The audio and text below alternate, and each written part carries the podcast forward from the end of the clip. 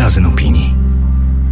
Cześć, z tej strony Zuza Kowalczyk. Witam Was w podcaście Apropos, w którym polecam, co przeczytać, czego posłuchać i co obejrzeć, aby poszerzyć swoją wiedzę i perspektywę, zazwyczaj na temat związany z przewodnim tematem nowego numeru pisma. Tym razem opowiem Wam o debacie publicznej, a zatem różnych obliczach społecznego dialogu i tekstach kultury, które ten temat w jakiś nieoczywisty sposób pokazują bądź omawiają.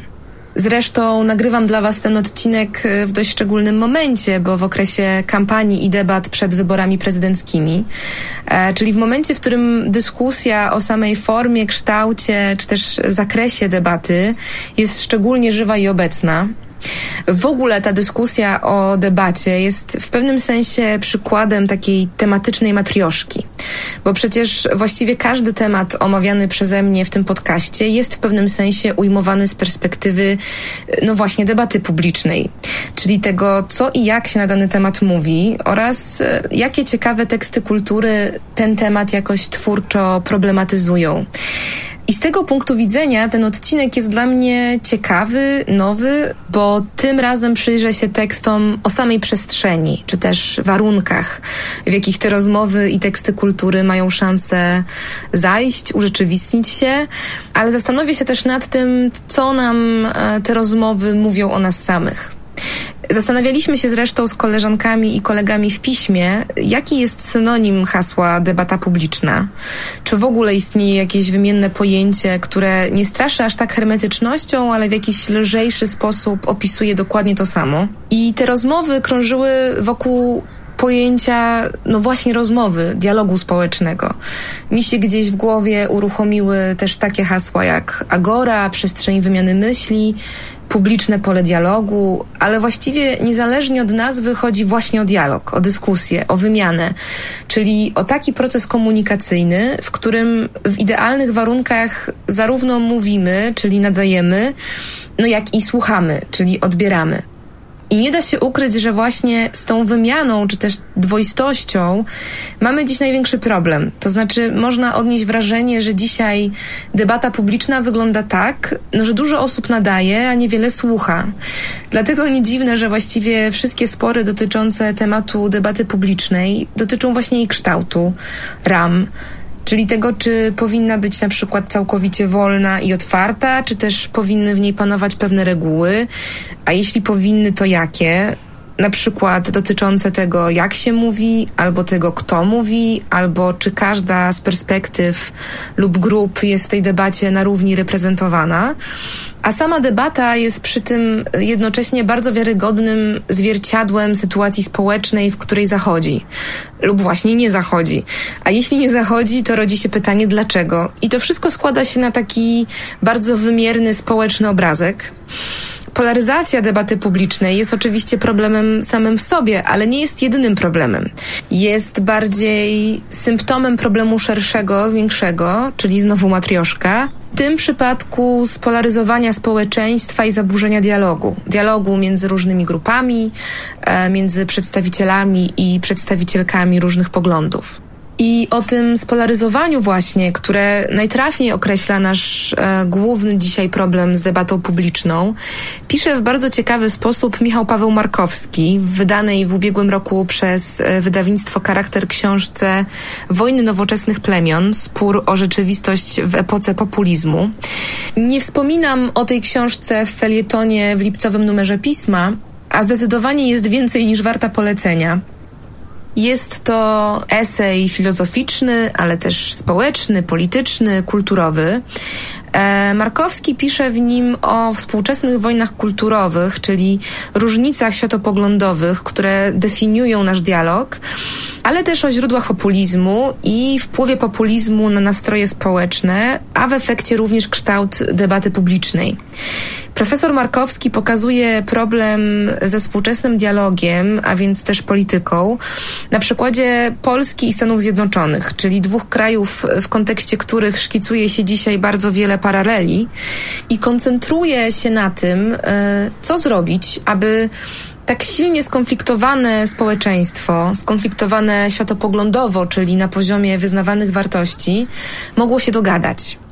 Markowski dochodzi do wniosku, że u podstaw polityki leży właśnie kształt debaty, jej język, czyli to, jakich pojęć używamy, na ile te pojęcia są nacechowane wartościami, a na ile są syntetyczne w takim wymiarze sensu, które mają przekazać. I podkreśla, że ważna jest też oczywiście dostępność mikrofonu w tej debacie, to znaczy to, kto w ogóle ma możliwość zabrania głosu, ale podkreśla, że istotna jest gotowość do wysłuchania drugiej strony, a być może w efekcie nawet odejście od tak prosto, a przez to naiwnie rysowanego podziału nasze obce na rzecz szukania porozumienia. I oczywiście wielką naiwnością byłoby stwierdzenie, że to porozumienie może się znaleźć na poziomie wartości właśnie, bo tak długo jak rozmawiamy wartościami, tak długo będziemy się rozjeżdżać na kompletnie przeciwległe bieguny. No bo zwolenniczka ruchu pro-life nie dogada się ze zwolenniczką ruchu pro-choice, nie tylko dlatego, że kierują się odmiennymi systemami wartości, ale też dlatego, że jedna będzie mówić o zabijaniu dziecka, a druga o abortowanym płodzie. Jedna będzie zwracać uwagę na prawa człowieka w odniesieniu do dziecka, a druga na prawa człowieka w odniesieniu do ciężarnej kobiety i tak dalej. Niemniej ten spór zachodzi już na poziomie języka, na poziomie właśnie pojęć i Markowski pokazuje, że w takich warunkach tak silnego podziału rozmowa o wartościach, a więc emocjach, będzie spór jedynie pogłębiać, że zaangażowane w spór strony będą poprzez rozmowę się tylko od siebie oddalać, zamiast zbliżać. I w kontrze postuluje on powrót do czegoś, co nazywa polityką sensu, a nie wartości, czyli do koncentracji na logice wnioskowania, która miałaby nas doprowadzić do innego, bardziej konstruktywnego modelu komunikowania się. Więcej nie zdradzam, ale bardzo wszystkich zachęcam do lektury. Zwłaszcza, że z tą debatą mamy w Polsce naprawdę potężny problem. Przekonujemy się o tym zresztą dość regularnie. Ostatnio chociażby przy okazji nagonki, jaką część mediów i polityków przeprowadziła na instytucję kulturalno-edukacyjną Biennale Warszawa. Oburzenie wywołał cykl warsztatów i wykładów zatytułowany Polska Szkoła Antykapitalizmu, a dokładniej fakt, że instytucja, która otrzymuje finansowanie od Rady Miasta Warszawa, przeznacza środki na seminaria sygnowane takimi hasłami jak zatrzymanie systemu, antyfaszyzm czy strajk społeczny. W związku z czym część polityków i mediów porównała program szkoły do, uwaga, szkolenia bolszewików i anarchistów albo do promocji skrajnego lewactwa, a z racji źródła finansowania, jakim jest miasto Warszawa, wylęgarni szwadronów Trzaskowskiego. Osoby współtworzące program poczuły się więc w obowiązku, aby wydać oświadczenie, w którym poza oczywistym wyrazem sprzeciwu wobec kłamliwych oskarżeń podjęły próbę wytłumaczenia czegoś, co wielu z nas, myślę, wydaje się oczywiste. To znaczy, że program instytucji, która, jak sama o sobie pisze, stoi na gruncie wartości takich jak równość, różnorodność, sprawiedliwość społeczna, ekologia, sprzeciw wobec przemocy i dyskryminacji, służy poszerzaniu debaty publicznej właśnie.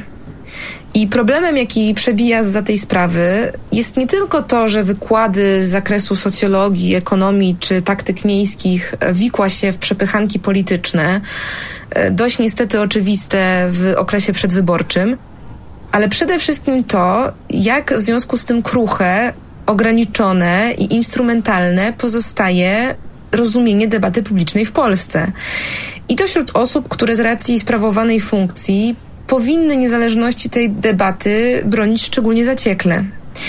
Poruszona tą sprawą, ale też będąc wielką fanką wielu seminariów i debat organizowanych przez te instytucje, polecam Wam ofertę wykładów i dyskusji Biennale Warszawa, w ramach których, jak uważam, realizuje się właśnie samo sedno debaty, czyli starcie poglądów i twórczy dialog.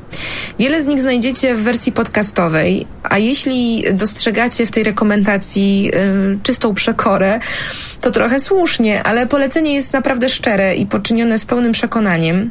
Biennale Warszawa organizuje wiele wydarzeń związanych z refleksją nad modelami demokracji, ale też formami samoorganizacji, nad technologiami, naturą, ekonomią. ale to, co wydaje mi się w kontekście programu tej instytucji szczególnie ciekawe i ważne, to nastawienie na myślenie w przód, czyli rozpoznawanie kluczowych zjawisk, narracji, które nami dzisiaj rządzą, i próba zaprojektowania ich możliwych konsekwencji w przyszłości. A dzięki temu myślenie o tym, co dzisiaj możemy zrobić, aby wyjść poza schemat i zaproponować jakieś inne narzędzie poznawcze albo rozwiązania systemowe. Takie rozwiązania, które mogą uchronić nas przed pogłębianiem się tych niepożądanych zjawisk społecznych, politycznych czy gospodarczych. Sprawdźcie, co tam Biennale szykuje i śledźcie koniecznie ich działania. A jeśli już o podcastach mowa, bo wiele wykładów organizowanych przez Biennale jest dostępnych jako podcasty, to polecam Wam jeszcze jeden ze swoich ulubionych podcastów, tworzony na platformie Tok FM. Sabat Symetrystów jest to podcast Grzegorza Sroczyńskiego, w którym zaprasza on gości, którzy sami siebie określają mianem symetrystów lub jakoś z tym symetryzmem w ciekawy sposób polemizują.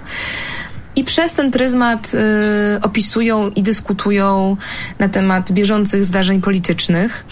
Jest to dla mnie nie tylko ciekawy przykład debaty właśnie, która zderza się z rzeczywistością polityczną, ale jest to też podcast, który stawia sobie za cel głębszą refleksję nad rzeczywistością, który wychodzi poza taką prostą polaryzację, o której pisze profesor Markowski, i próbuje jakoś zaburzyć proporcje, do których jesteśmy na co dzień przyzwyczajeni w rozmowach na tematy polityczne.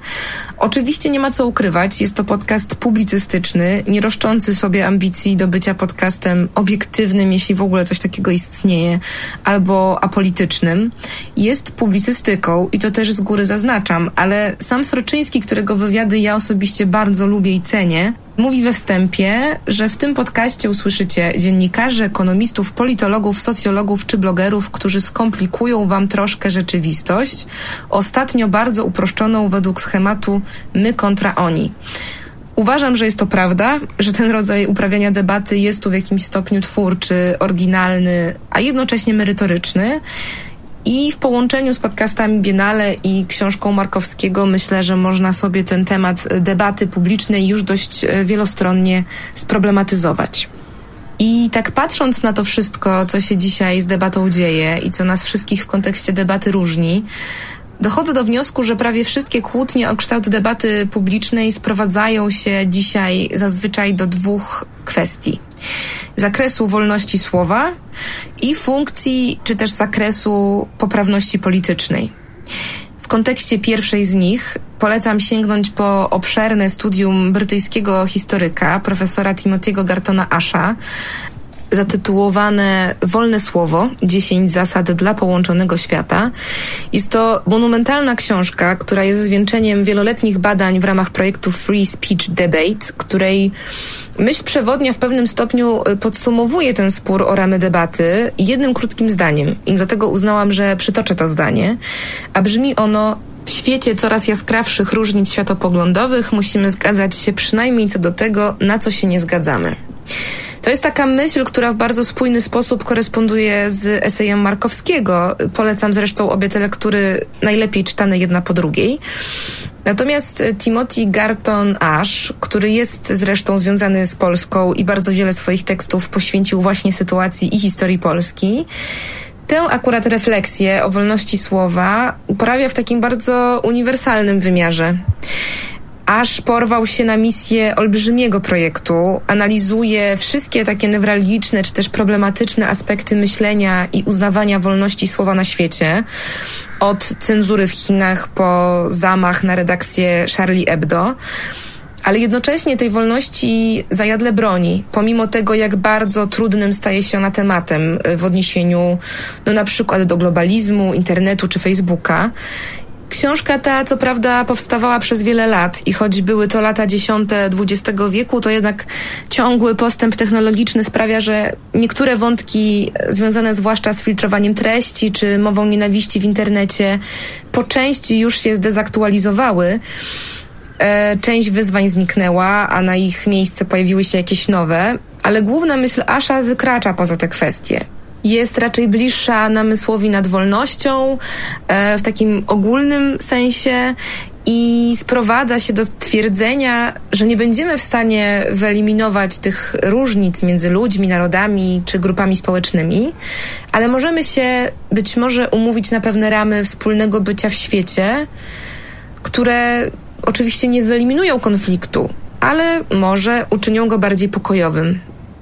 Profesor Ash nie ma przy tym najmniejszych wątpliwości, że to właśnie swoboda wypowiedzi z tym całym swoim zapleczem, również całym arsenałem etycznych pułapek, jest kluczowa dla dobrego funkcjonowania świata i że bez niej nie zaistnieje realny społeczny dialog. I w podobnym duchu, choć bliższym skupieniu się na tych, którzy z dialogu zostali wykluczeni, wypowiada się Agata Sikora, której książkę Wolność, Równość, Przemoc, czego nie chcemy sobie powiedzieć, polecam w kontekście spojrzenia na niełatwy temat poprawności politycznej. Autorka demaskuje w niej przede wszystkim mechanizmy przemocy strukturalnej oraz ślepoty na własny przywilej, i przekonuje, że debata publiczna nie będzie naprawdę otwarta i sprawiedliwa tak długo, jak nie wybrzmią w niej wszystkie głosy. I pokazuje też, dlaczego to jest takie ważne. Na przykładzie wielu zjawisk i sytuacji z obszaru kultury, zarówno tej będącej dziś już historią, jak i współczesnej.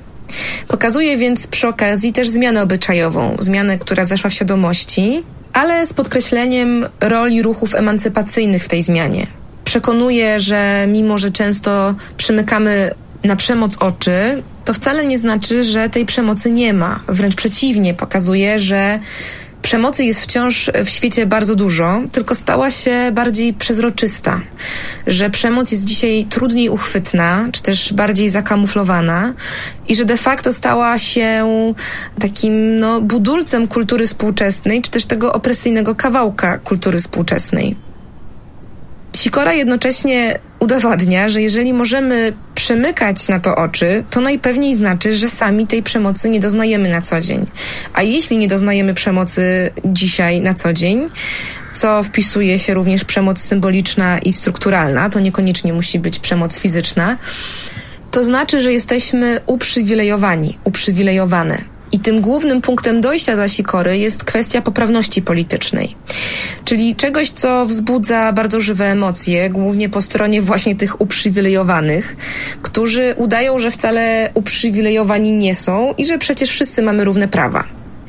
Tyle, że równe prawa są jednak często równe jedynie w teorii, a w praktyce to kto kształtuje język, kto kształtuje przestrzeń wspólną i kto dominuje przy mikrofonie w debacie publicznej jest bardzo ograniczone, a więc przemocowe, bo eliminuje z przestrzeni publicznej i obrazka, który uznajemy za normalny, naturalny, pewne grupy, najczęściej są to mniejszości. A poprawność polityczna, która czasem wydaje się czymś na siłę albo jakimś takim sztucznie narzuconym gorsetem, jest tak naprawdę właśnie walką o tę pełną równość, czyli o to, żeby każdy miał prawo głosu, prawo, które nie będzie tylko prawem pozornym, ale prawem realnym, czyli aby każdy głos nie tylko miał szansę wybrzmieć, ale również wybrzmiewał tak samo głośno. Bo o kondycji debaty mówi najwięcej to, czego w niej nie słychać. Ten brak bywa często bardzo trafną diagnozą w ogóle stanu debaty. I doskonałą próbę uzupełnienia tych braków stanowi intymny esej Emilie Pine, O tym się nie mówi, wydany w kameralnym wydawnictwie Cyranka. Książka ta przeszła u nas w dużej mierze bez echa, a to duża szkoda, bo jest to coś, czego wciąż nam w literaturze bardzo brakuje. Czyli odważny, szczery głos kobiecy, który narusza tabu narosłe wokół kobiecości i wokół związanej z nią przemocy. Pine pisze po prostu o swoim życiu, ale za tą osobistą historią stoją bardzo uniwersalne doświadczenia. To znaczy doświadczenia, które podziela wiele kobiet i które pomimo tej swojej popularności oczywiście w cudzysłowie, są jednak w tej powszechnej narracji o świecie skutecznie przemilczane i pominięte.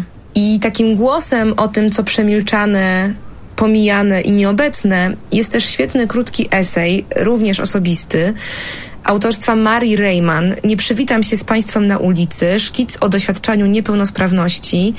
To jest taka krótka książka, którą wydało niedawno wydawnictwo Czarne. i która opisuje perspektywę osób z niepełnosprawnością, w tym przypadku kobiet urodzonych z zespołem Turnera, czyli chorobą genetyczną, która wynika z zaburzeń hormonalnych i wpływa na rozwój fizyczny cierpiących na nią kobiet. Zespół ten dotyka wyłącznie kobiet, w związku z czym jest wciąż nie do końca rozpoznanym przez medycynę tematem. Jeśli chcecie zrozumieć, co mam dokładnie na myśli, to znaczy czemu kobiece choroby czy też objawy chorób są mniej rozpoznane, to poczekajcie do sierpnia i sięgnijcie wtedy wraz z premierą po książkę Caroline Criado Perez Niewidzialne kobiety. Jak dane tworzą świat skrojony pod mężczyzn. Ja już zacieram ręce na to, że tłumaczenie tej książki wreszcie wyjdzie po polsku. Ale wracając do Reiman, autorka ta nie unika też innego ważnego głosu, swojego własnego, czyli osoby, która też zmaga się z niepełnosprawnością. I ten głos jest głosem bardzo ciepłym i takim mądrym głosem świadomym, który pokazuje, co to znaczy czuć się innym, wykluczonym. I dzięki temu jest to esej, który ma bardzo silnie rozbudowany aspekt i filozoficzny, i humanistyczny, a jednocześnie mam poczucie, że jest to książka bardzo silnie działająca na wyobraźnię, będąca wręcz takim poradnikiem empatii. Obie te lektury, czyli książka Pine i książka Reiman, pokazując te perspektywy do tej pory marginalizowane lub całkiem nieobecne w przestrzeni publicznej, robią coś bardzo ważnego, to znaczy poszerzają pole dyskusji, ale też przy okazji dywersyfikują obecne w tej dyskusji spojrzenia. I ucieleśnieniem tych założeń w przestrzeni medialnej, a więc wyrywku przestrzeni publicznej, jest projekt Spięcie, do którego śledzenia zachęcam absolutnie wszystkich. Ideą tego projektu jest tworzenie dialogu pomiędzy 5 redakcjami, które reprezentują całkowicie różne środowiska i poglądy. Są to Nowa Konfederacja, Klub Jagielloński, Kontakt, Kultura Liberalna i Krytyka Polityczna. I raz na kilka tygodni magazyny te podejmują ten sam temat i publikują na swoich łamach wszystkie powstałe w ramach danej serii teksty. W ten sposób realizuje się debata oparta nie tylko właśnie na polemice i konfrontacji, ale też słuchaniu każdej strony. Czyli w pewnym specyficznym sensie projekt ten uaktywnia dialog pomiędzy skonfliktowanymi, jakby powiedział profesor Markowski, plemionami, czyli nie tylko pokazuje różnice, ale też podobieństwa i zmusza nie do okopania się w swojej perspektywie, ale też poznania perspektywy innej, być może budzącej niezgodę, ale no właśnie, fajnie, jeśli możliwej do poznania i wysłuchania. I w połączeniu z przekonaniem, które zostało sformułowane w tytule zbioru esejów Christophera Hitchensa, książce, którą zresztą również Wam bardzo polecam, zatytułowanej Podlega dyskusji, czyli w połączeniu z przekonaniem, że dziś niemal wszystko podlega dyskusji, oraz otwartością i taką społeczną odpowiedzialnością, rysuje się z tego jedyny konstruktywny wariant rozmowy, takiej, w której każdy może nie tylko zabrać głos, ale mieć też pewność, że zostanie wysłuchany. I takiej właśnie rozmowy, gdzie się da apolitycznej, a gdzie się nie da nieudającej apolitycznej, ale szanującej polityczność każdej ze stron i jednocześnie szukającej porozumienia i nastawionej na poznanie drugiej strony, a nie tylko jej zdyskredytowanie, życzę nam w przestrzeni publicznej jak najwięcej, a zatem budującego, a nie niszczącego dialogu. Do usłyszenia wkrótce.